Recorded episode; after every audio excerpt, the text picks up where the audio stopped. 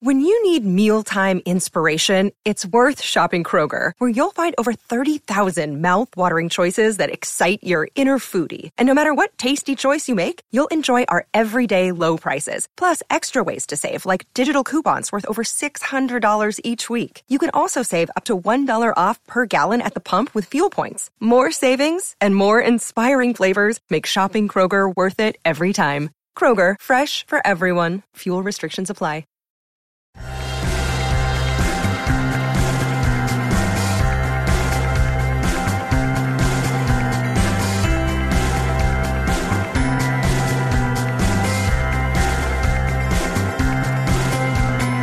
Hello and welcome back to another episode of Beyond the To Do List. I'm your host, Erik Fisher. This is the show where we talk to the people behind the productivity. And this week I am talking with someone who is definitely all about you getting a better handle on your productivity. It's Chris Bailey, who has previously been on the show before, talking about his site, A Year of Productivity, which was his project that he then turned into A Life of Productivity, his site. And it is now a book. The Productivity Project, accomplishing more by managing your time, attention, and energy. And if you know anything about Chris, he is all about that intersection between time, attention, and energy. We go deep dive into all three of those topics in this conversation.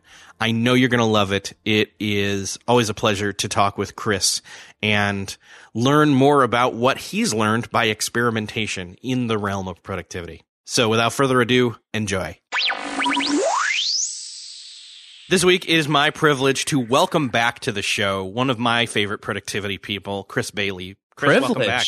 Wow. Yeah, That's pretty good. Well, uh, don't I mean here's here's the thing. I say Yeah. it's my privilege to every single guest. oh, so- you say that? Oh, okay. So, okay. So know. it's, it's not a specialized treatment then, is what you're saying. No, I'm saying every guest is special. Oh, okay. In their own special Exactly. snowflake way. E- Exactly. Th- Thanks for having me on again, and, and not in the Incredibles way where Dash says, "Well, when we're all special, no one's special." Yeah. Everybody's But, uh, special. It's, it's, it, everybody is special, but or at least it all your takes- guests, all your podcast It's guests. not be, expe- exactly because not every person in the world who is special, because you all are, It- gets to be on the show. everyone else, it's kind of up in the air, right? It is, Yeah. man, just downing everybody right at the front end of the show. Yeah. Uh, no, But- listen, listeners to this podcast Yes. are pretty special. They are. Anyway, we You- got derailed pretty quickly. It's like 10 seconds in. I know.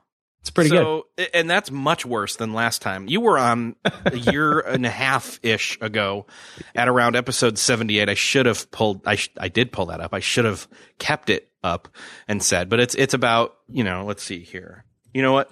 There's nothing more fascinating on podcasting than somebody live Googling something, but I want to know specifically which episode Exactly it is when. because why not?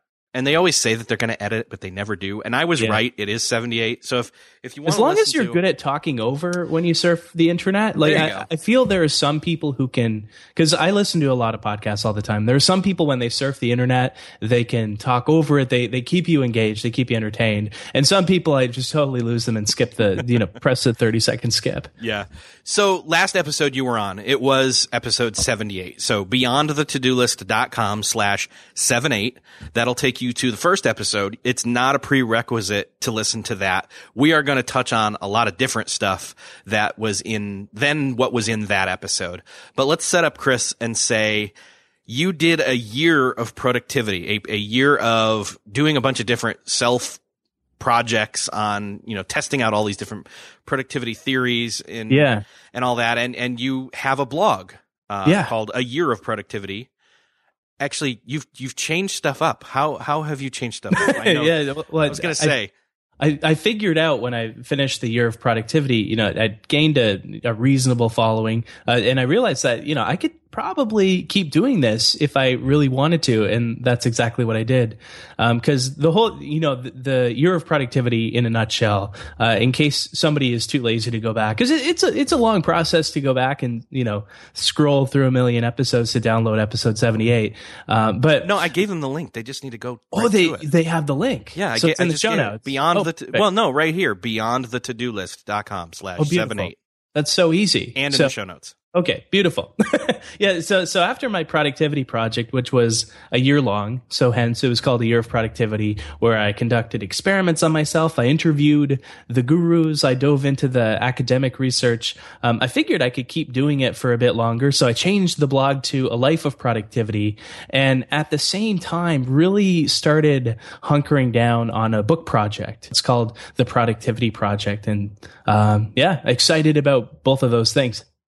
So that is the key piece there is, and especially because you, you key in on really the three biggest and most com- important components of what productivity is or how we achieve productivity, I should say.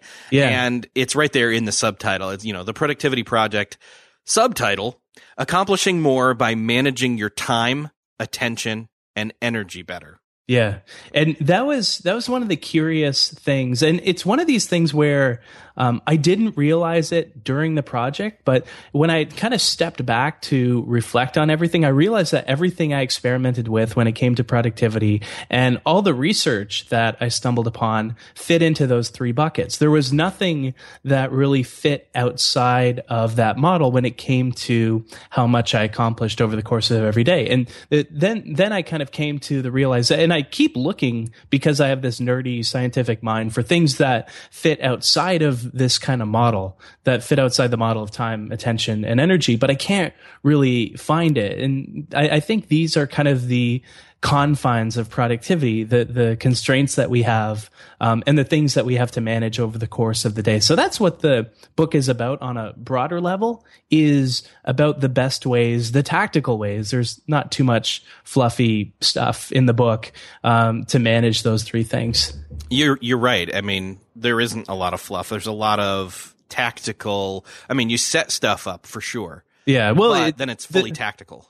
The thing is, like, if you look at the cover of the book, not not the galley cover that that they, my publisher sent you, which is ugly as sin, but the actual cover of the book, which is uh, it, it's really playful. And I think, you know, that's the tone that I tried to achieve with the book. Cause the idea of the book isn't to make, you know, kind of a dull academic looking thing. It was to make something that makes productivity accessible to more people. Cause yeah, I think when it comes to the people who are really into productivity, you have the more sort of business efficiency minded people um, who really are into productivity. And chances are, um, you know, that includes me, that includes you, that in- probably encompasses a lot of the listeners that we have right now um, that we haven't lost from the beginning portions of the podcast yet. Right. Um, may you know the podcast is still young, so we might lose them. But but you have these business minded people and then you have the rest of the population who who sees productivity as something that's cold, something that's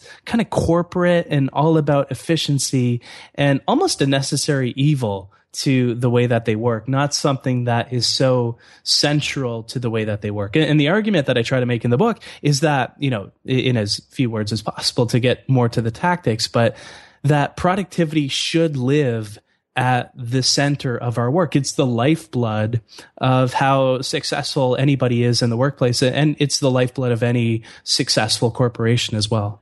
Yeah, you're hitting it right on the head here, I think, in terms of the audience for the book and even the audience that is, you know, that makes up the listeners of this podcast, which I would describe as people who are trying to figure out, you know, day in, day out and week in and week out, yeah. how they can maintain a higher level of energy and accomplish things at work, at home, with their family. You know, they, they either are drinking lots of coffee at times that they need to. yeah. Uh, they're then kicking back with an you know a, a, an alcoholic beverage of choice per se maybe in the maybe evenings. perhaps, Uh, perhaps. they're maybe living for the weekend to take a, a, a break and unplug nothing wrong with that nothing Yeah. nothing wrong with some a lot of these things actually uh, i'm just trying to describe a, a more you know full picture here uh, they maybe commute to a daily job they maybe remotely work from home yeah. um, but they're just trying to figure out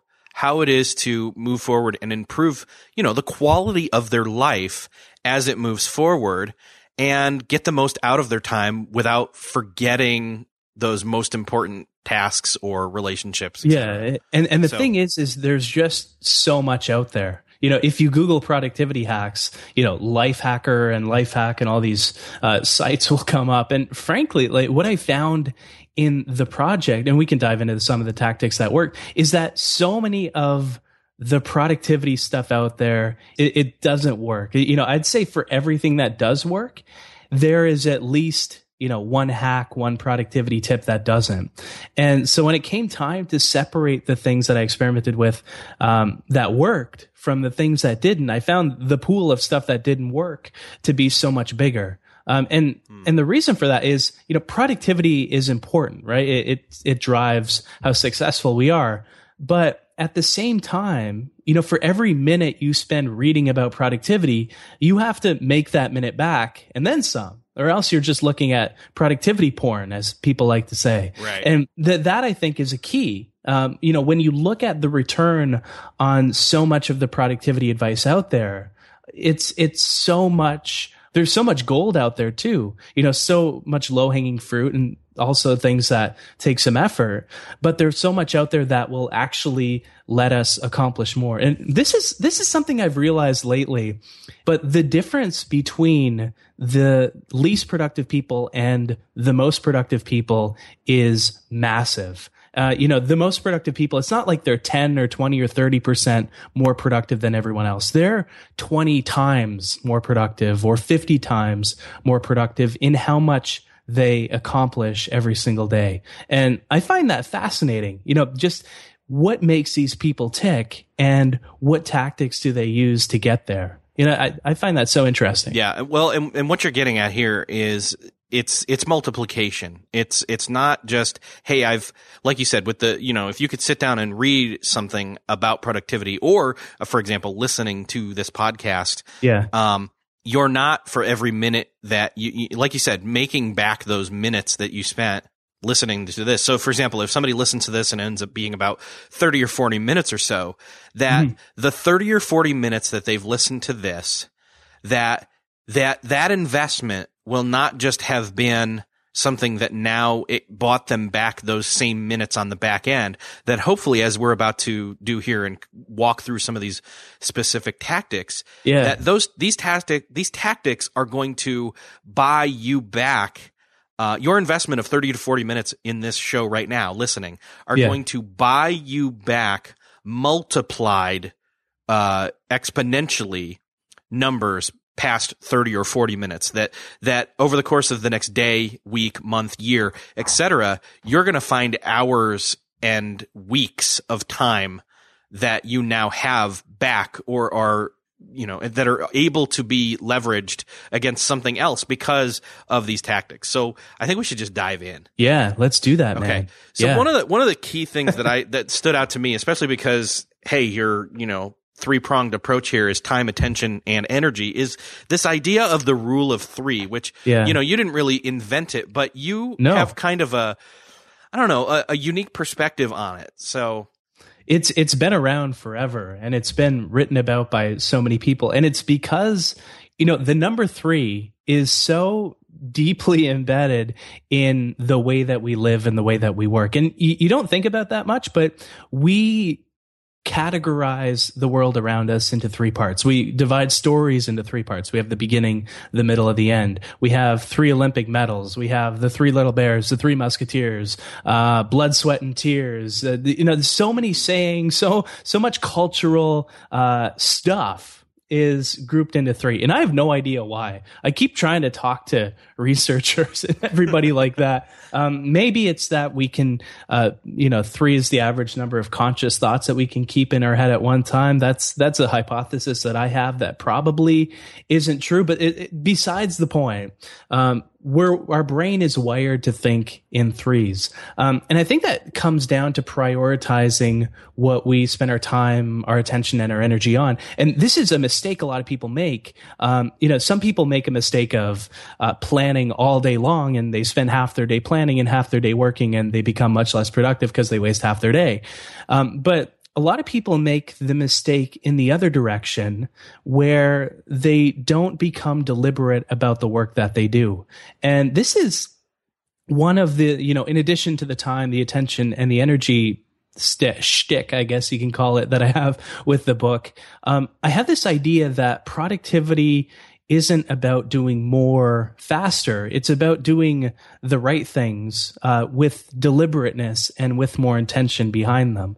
And this is something I came to realize uh, in the productivity project that I conducted. Is that's what the most productive people do. They don't only manage the three ingredients of productivity. They also step back um, throughout the day at the beginning of the day, at the beginning of the week to think about what they want to become more productive on. And so they, that they can work more deliberately towards those things.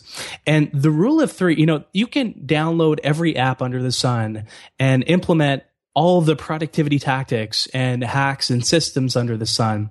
But something that I found that all of those systems had in common, you know, that they is they were great for organizing everything on my plate, but when it came time to work with more deliberateness towards what was in the system, I found that I was just, you know, shuffling words around in an app and not really caring more about what I had to get done every day.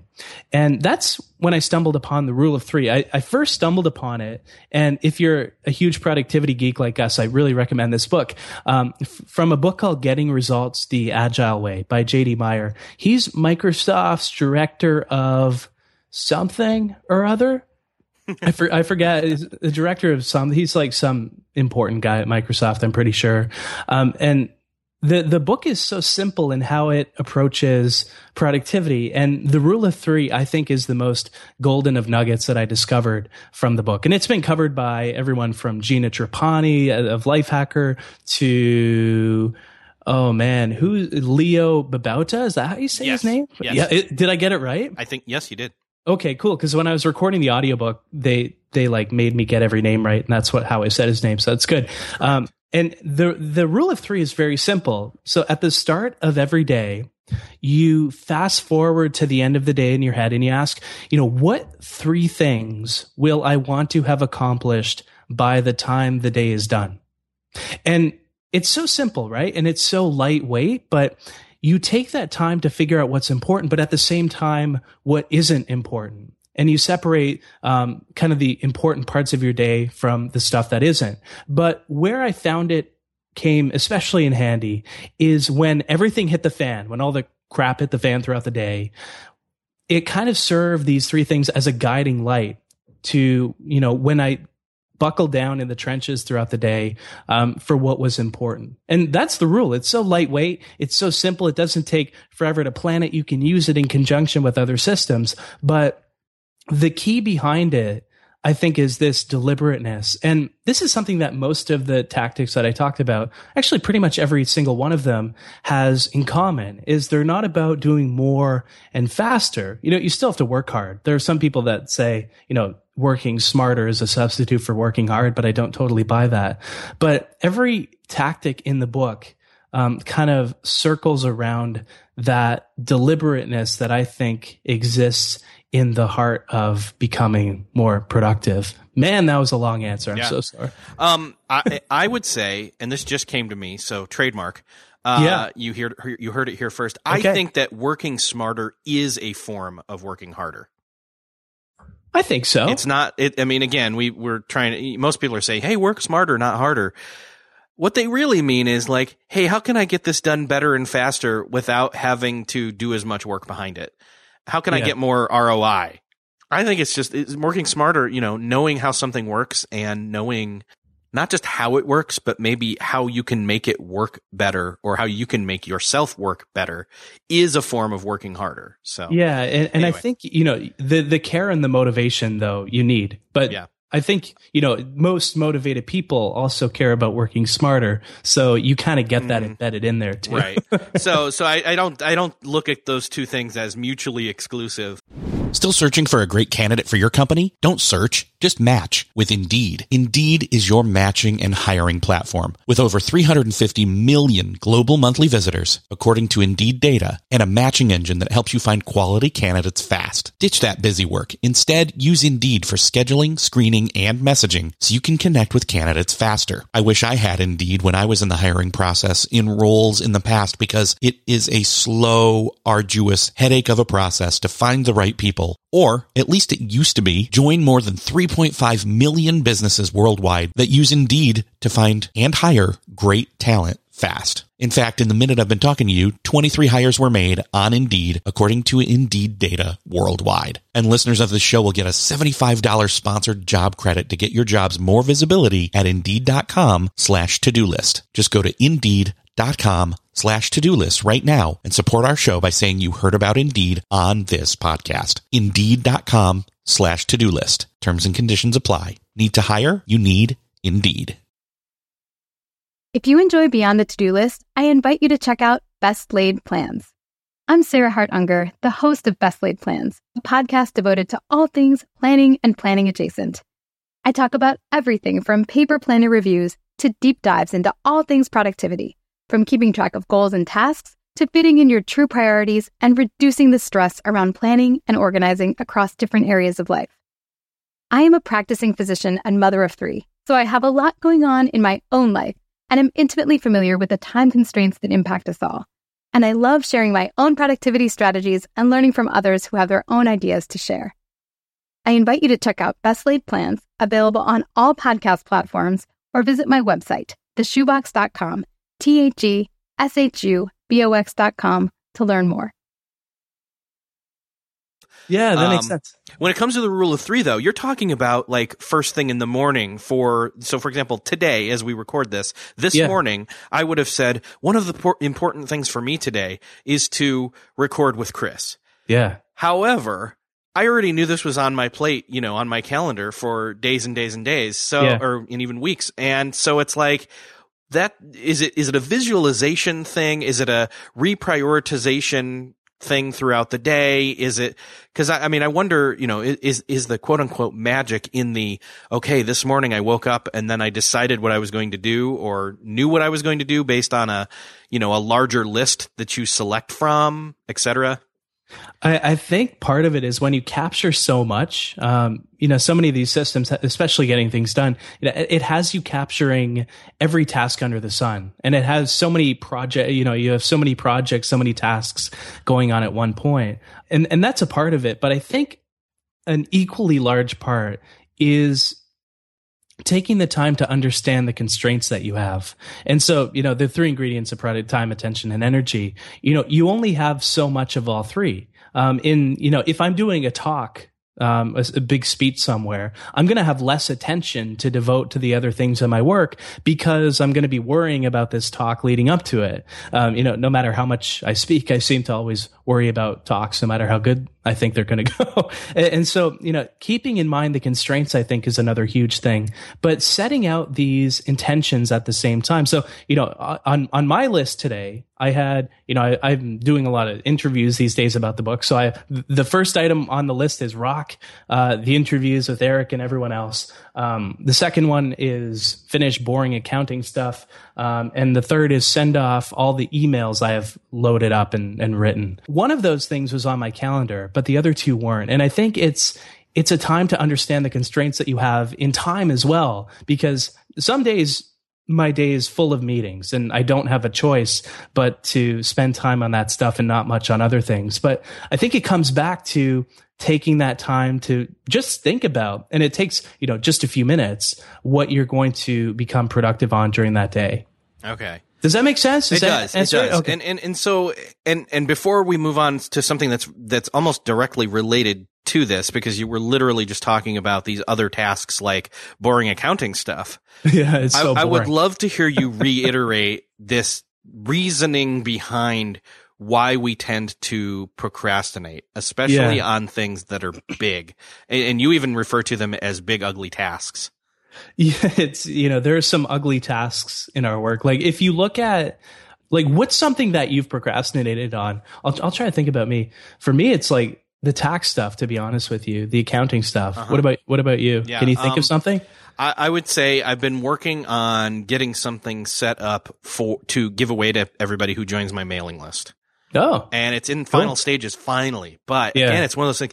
It's big and it's complicated, and it requires more time and attention and energy for me to focus on it. And it's one of those things where it's like you really don't want to screw it up, yeah, but you're just like, oh my gosh. like accounting stuff. Oh my Right. gosh. I hate accounting so much. It's why I have accountant, but I still like can't escape the fact that I have to calculate numbers. I'm so bad at it. But if you look at if you look at the things that we're putting off, and by the way, procrastination, I, I've interviewed several procrastination experts for the book, and one of them told me that, you know, procrastination is simply human. It's human to put off stuff.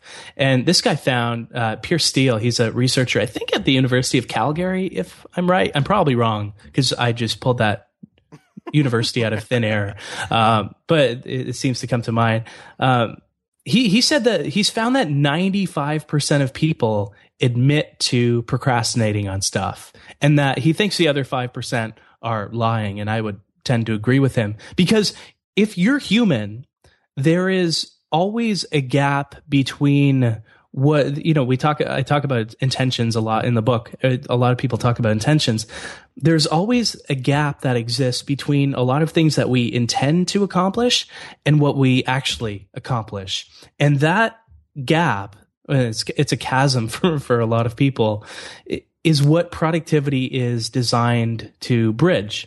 And you know if if we acted perfectly on everything that we intended to do, uh, we would be a machine. We would be a robot or we would be a psychopath who, you know, has no emotions to get in the way of what they intend to accomplish. Um, you know, whether a psychopath can actually form intentions is another debate for another day. but there's always that gap that exists and you know it doesn't exist for everything but the what i found is the closer we can bring uh, intention down to the moment to moment things that we do um, the more productive we can become and so it's one thing to plan out what we need to work on in general in a system um, but it's another thing to form these intentions at the start of every week. You know, it makes us more likely to accomplish them. That's why the rule of three works so well is it brings it down to every day. You know, by choosing the three things that you do, you choose what you don't do. You understand your constraints. You set intentions that are more specific. This is also, by the way, and a lot of people shut off when they hear this word, why mindfulness is so integral to productivity. And mindfulness, what it means is just doing one thing at one time and being aware of how you're thinking and how you're feeling about that thing that you're doing at that one time. And you create, um, as a consequence of this, you create more attentional space around the work that's in front of you. That's all mindfulness is. Um, and it brings that deliberateness down to the moment to moment basis where you can observe yourself, you know, being resistant to certain tasks and loving other tasks. But if you look at um, you know, I, I find the science behind a lot of productivity fascinating, but I find the science behind procrastination especially fascinating. It turns out there are certain triggers, um, certain attributes that a task can have that make you more likely to procrastinate on it. And this is what Tim Pychyl has found. He's a researcher at Carleton University. Um, you can do Google that and double check. I'm pretty sure. Um, but he's found that there are seven of these attributes and they're whether a task is boring, whether it's frustrating, whether it's difficult, whether it lacks personal meaning, whether it lacks intrinsic reward. So it's, um, rewarding in and of itself, um, or it's ambiguous or it's unstructured. And if you look at the two tasks that we're putting off, you know, the newsletter perks for you, the boring accounting stuff for me, I'm looking up the three things that I intended to accomplish today and it says boring accounting stuff. Um, I wrote the word boring because, you know, it's, it's so boring. But both of these tasks have pretty much every trigger. They're boring, frustrating, difficult. Um, you know, yours is meaningful. Mine isn't. I don't find giving money to the government meaningful. Um, you know, maybe they're rewarding in and of themselves, but they're definitely ambiguous. They're both definitely unstructured. And this is why we've been putting them off. Um, and, and the good part though is that you can look at those same triggers and make a plan to flip them. And so, for an example, for the tax stuff, I bought a fancy Starbucks drink today so I could, you know, do that over a coffee because, you know, it doesn't require a ton of, um, a ton of attention. I can put on some music at the same time. Um, I can research. I can plan ahead, which makes these things make it less boring and frustrating and unstructured, which lets me do a better job of them. And so by understanding the triggers that a task sets off, um, you combat procrastination at the same time. So aside from that though, are there any kind of procrastination cheats? Say I'm, you know, putting something off yeah. over and over again to make sure I'm at least getting something done. What do you suggest? I, I would suggest making a list of all these triggers that the ta- that the task sets off. Um, but a- another thing that somebody can do is procrastination is a purely emotional response to certain tasks. There's no logic in procrastination whatsoever.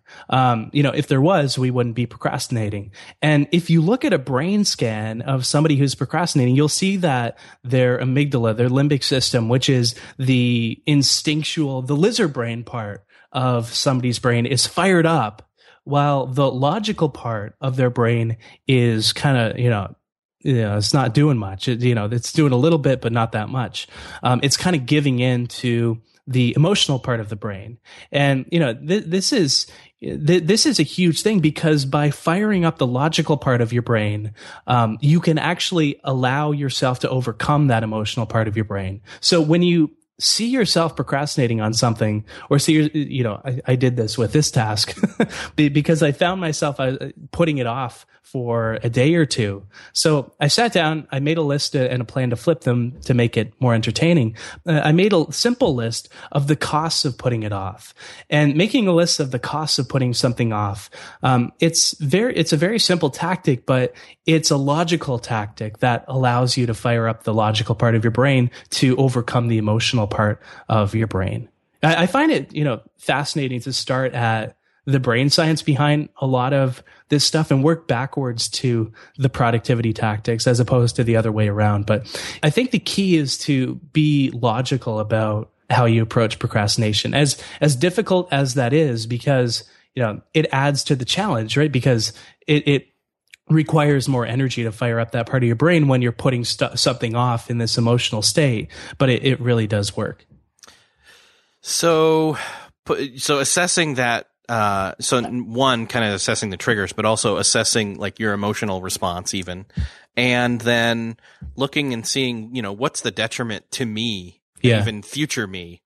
Um, yeah if I don't do this or if I don't do this now or don't do this soon is what you're saying is, is what's going to help us get out of that pit of not getting that thing done. Yeah. If you list kind of every cost under the sun, you know, the financial costs, the emotional costs, the relationship costs, if there's no cost to putting something off, chances are it's not important in the first place. And so when you make a list of all these costs, you know, it's, it's a huge thing that you can do one of the goals of productivity is to have that future me yeah. be a better person than the person you are right now. yeah. And one of the things that I found was fascinating, and I've even done this myself, so it was kind of cool to see somebody else doing it. Cool. Is to send yourself a letter from, uh, well, one, I've done it two ways. Send yourself a letter, uh, from future you to you now, and vice versa. I've done so.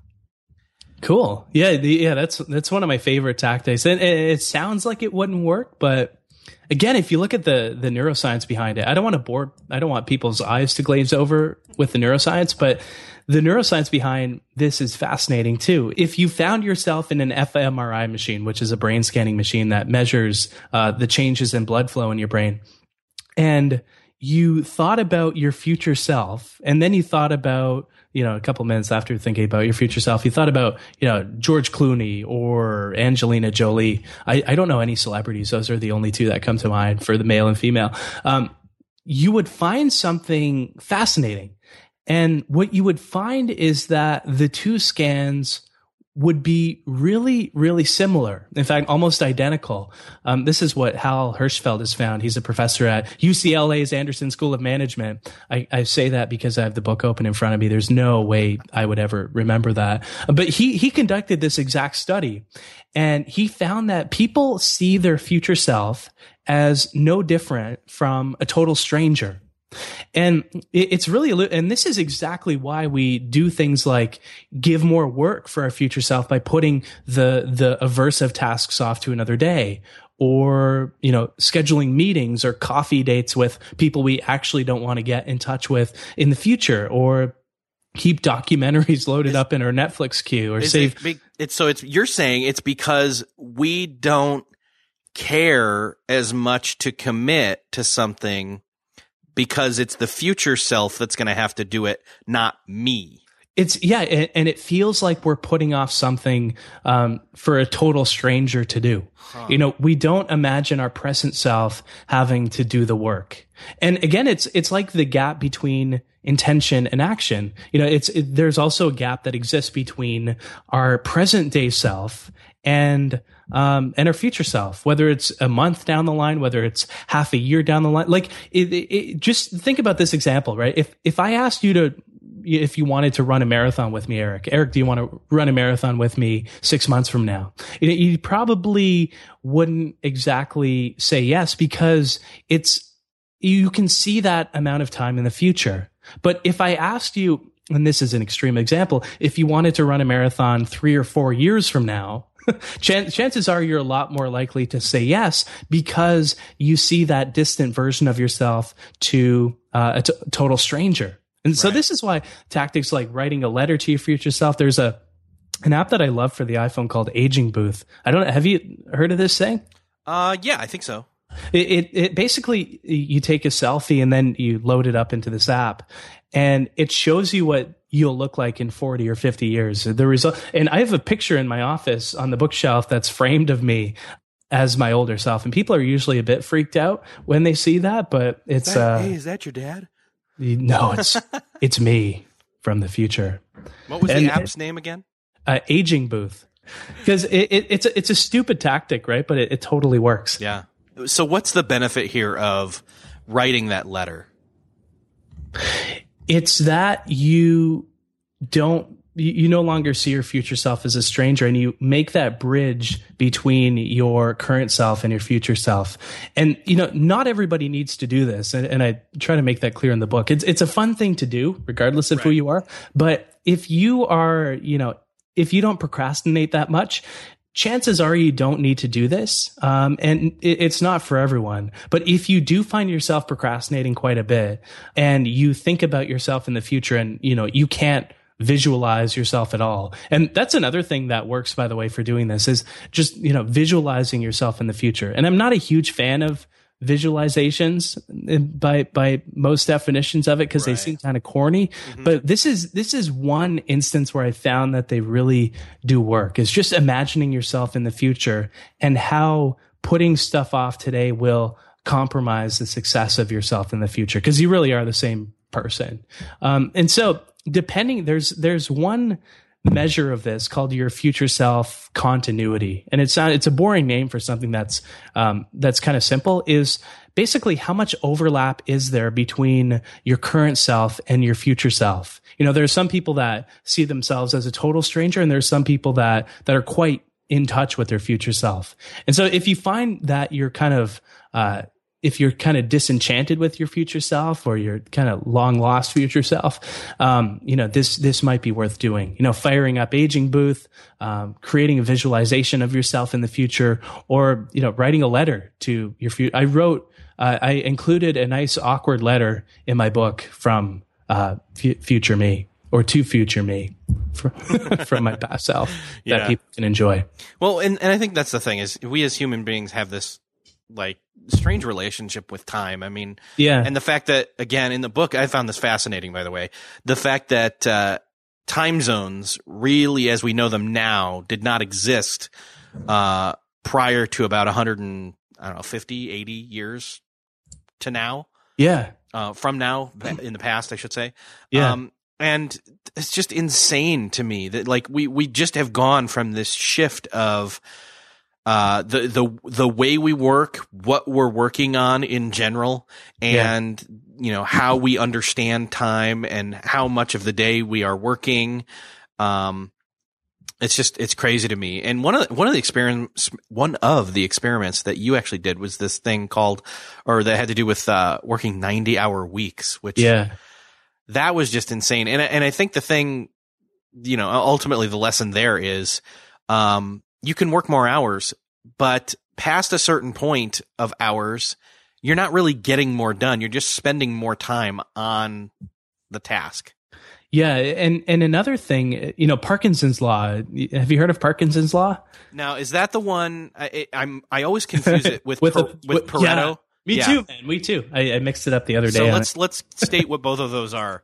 So Pareto principle is that not all tasks are made equal. Um, there are some tasks that give you a disproportionate amount of return on your time relative to other tasks. Um, it's it's also known as the 80-20 rule in a lot of cases, or Gotcha. Yes, 90-10 yes. rule.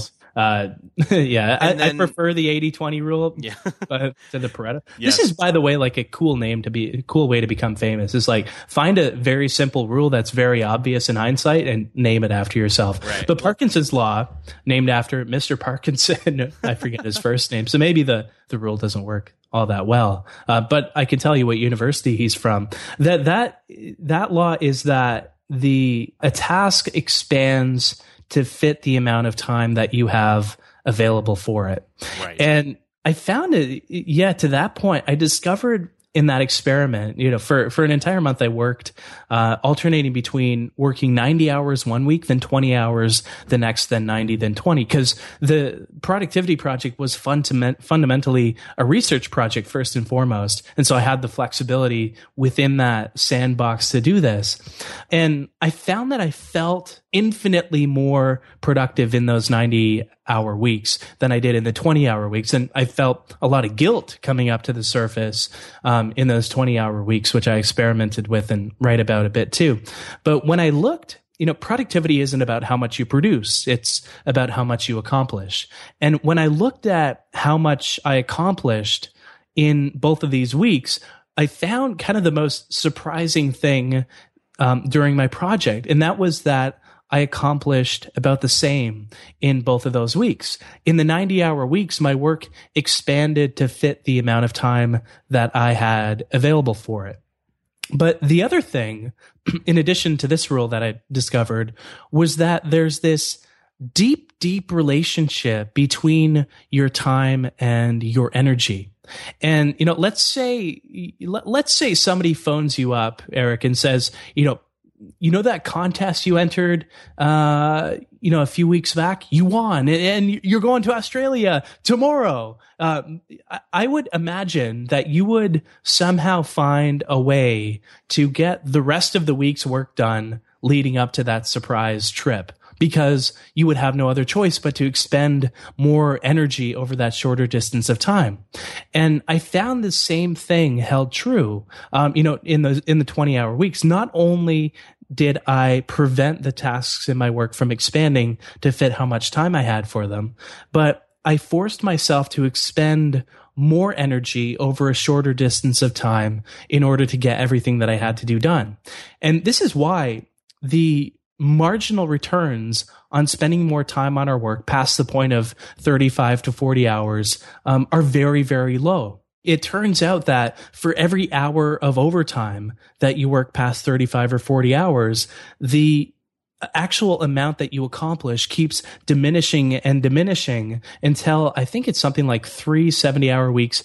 Um, you accomplish no more than you would have working 40 hour weeks. And it's because you allow your work to expand and you do more busy work and also you expend less energy. A- another cool thing that I discovered was that by shrinking the amount of time that you spend not only on your work in general, but for specific tasks in your work, you can expend more energy on those as well.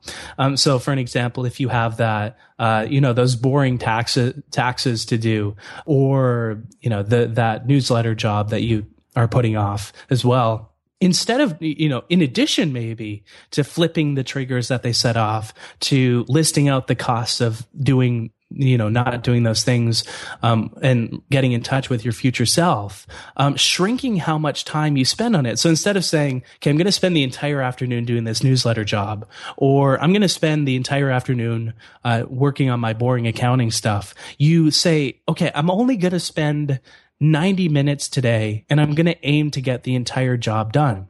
It has the same effect where you, by shrinking how much time you spend on it, you force yourself to expend more energy over a shorter distance of time in order to get everything done. and, you know, you, you, you mentioned, you mentioned a bit of when we didn't keep track of time. You know, in, in, the industrial revolution, that's when we started tracking everybody's time because time became money. You know, how many, there was a direct correlation between how much we produced and how much we accomplished every day. You know, because we did factory work, if we worked 12 hours, we would get uh, twice as much done as when we work six hours. But the thing that has shifted with knowledge work today, when we transition from working in factories to working in an office environment, is that productivity makes the difference between somebody who accomplishes a lot and somebody who accomplishes a little.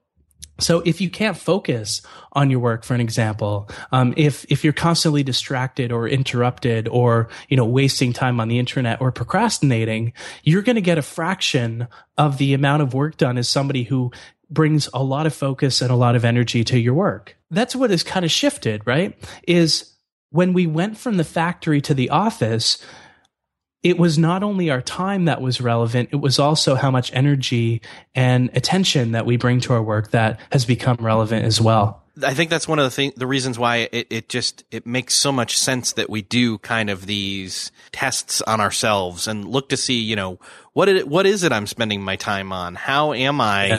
structuring my week? How am I filling my day with five things instead of three? Because then suddenly it's like, oh, I gotta not only do I have to do these three things, but I get two more. But if yeah. I only chose three to kind of bring it back around full circle here, uh, if I only chose three, nice. then I can make sure that, uh, and again, let, you know, let's, so let's, let's take that, let's take those three things. Let's take the rule of three and compare it to, uh, Parkinson's because yeah. here's where I see a conflict and, and tell me how we fix this. If we only choose three things, but we've got eight hours or more, or maybe you're saying we need to choose less than eight hours, whatever. Um, yeah. The, I, but by the way, I'm just, going with to, this. Just a point on that before you finish the question, it, like I'm not railing against crunch time. Um, you know, crunch time is essential. Um, you know, working long hours in order to ship an important project, it's unavoidable. Um, and sometimes it would even be foolish to go home yeah. instead of working an insane week to to ship an important project. Yeah. But what what these studies back up is that beyond a week or two, um, there is this cliff that your productivity begins to to fall off of. I, I just wanted to add yeah. that kind of asterisk okay. to that point because there there are certain cases where it's essential almost, um, but in the long term, it's it can obliterate your productivity. And, you know, the same is true in your personal life as well. Um, you know, so many people are, they, they believe they're working at capacity in their personal life. And then the new season of House of Cards drops or, you know, whatever your TV show of choice is. And you magically find the time to watch 11 hours of Netflix in a week. And that time has to come from somewhere. And it comes from the tasks that expand to fit how much time you have for them And by the way, I'm speaking from experience there. Yes. I'm not perfect with this stuff, just like everybody else on the place. It's why it's why people like us experiment with this stuff for a, for a living. You're a scientist and a guinea pig. That's right.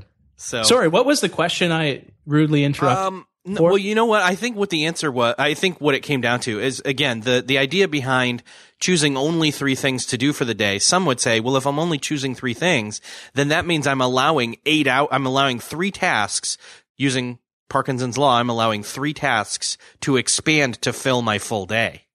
This is this is kind of one of the more interesting things about the rule of three is that over time, you know, at, at first you may overshoot um, the three things that you do. And, you know, then you might, the next day you might undershoot them and not accomplish, you know, only accomplish one of them. But over time, and th- this is something that I found surprising, um, it allows you to see how much capacity you have to do work every single day. Um, in that you can understand how well you can manage your time, your attention, and your energy in order to get stuff done. And so you can understand the limits that you have every day, in addition to understanding the constraints that you have. And by the way, you know, it, it's not as if you know, I, I spend or I, I, recommend spending every single minute of every single day on only three things. You know, there are the minutia of the daily work, but the key is to pick the main kind of wins and accomplishments that you'll have at the same time. So if anything, yeah. I think it helps combat against the tasks that expand to fit how much time you have. When you take that step back and you know understand you know okay i way overshot my tasks um, the other day. I had more in the tank. I underestimated myself. Um, so maybe i'm gonna up it a bit today. And kind of over time you find that equilibrium to uh, how productive you can be, which which I find is fascinating because then you can push on that equilibrium by you know doing some of the tactics in my book or in other places um, to get more focus and get more energy. So you know it, it's like that idea of shrinking your work. You know, you expend more energy instead of more time on your work, or you expend more focus instead of more time on your work to accomplish more in the same amount of time. Because ultimately, yeah. if, if you look at the three ingredients, you know, there are ways to get more energy and there are ways to get more attention, but there are no ways to get more time. The time element is the most constrained of the three. Um, and so that I think is what these tactics have to center around. You know, for, for the last um, 13 point I think 13.8 billion years, time has ticked on on a, at a consistent rate, um, and that won't change. You'll always have 24 hours in the day. But what does fluctuate you know, certain things demand your time, of course, but what does fluctuate is how much energy and focus that you have. And I think that's, those are the things that are often overlooked in so many books about time management. Um, people overlook bringing more energy and focus to their work instead of more time. I think it's a great place to stop. I know that there's so much more we could talk about and there's so much more that even in just this conversation and again beyond the to-do list.com oh. slash seven eight seven eight callback uh the two conversations you and I have had on this podcast still do not equal probably half of what's in the book. So the the book is I don't want to go too deep into selling mode because no, just uh, tell just tell people where to go get it. Yeah, go to productivityprojectbook.com or just, you know, good Google on Amazon. well, go go to, go to yeah, go to the show notes for this episode and you'll yeah. see the link click, there. Click on Erik's affiliate link. There you go. Then you can, you can support the show. You can sell you can sell for me. Yeah. no, no, the, the the book very much is the crescendo of the productivity project I conducted. You know, I experimented with hundreds of tactics and found what works from what doesn't. And, you know, I picked the 25 things in the book and hopefully it's not too boring. That work. that, that work. That you work. Yeah. Try to make it interesting at the same time. And I hope people find it helpful and entertaining. Again, selling, I'm taking my selling hat off right now. You don't have to buy the book of course. Um, but I, I really think it'll help you get more done. But you may be incentivized to if you try out some of the stuff we talked about in this episode and the other one, Maybe, and get yeah. get some quick wins, and suddenly you're like, man, what else you got? So. Yeah. Because I, I have the book in front of me, and it's a few hundred pages long, and we just made it to page eighty with the stuff we talked about. So there we nice. go. awesome. Chris, it's been awesome to have you back on the show again. Thanks so Thanks much for, for having me, here. man. Thank you. Thank you. Well, I hope you enjoyed that conversation. I know I did. It's always a thrill to talk with Chris Bailey yet again. Make sure to grab the Productivity Project, Chris's book. I know that there are just nuggets left and right more so than what is just in this conversation I had with him. So if you found anything beneficial in this conversation, you're going to find much more of that and deeper dives and more explanation and exploration even into the projects and the experiments that he did with productivity over the course of a year and then polished and packaged up into this nice little book. Make sure to go check that out. The Productivity Project by Chris Bailey. Thanks again to Chris for joining me, and thanks again to you for listening. If you liked this episode, head on over to iTunes at beyondthetodolist.com slash iTunes. Leave a rating or a review for this show. I would greatly appreciate it, and I will see you next episode.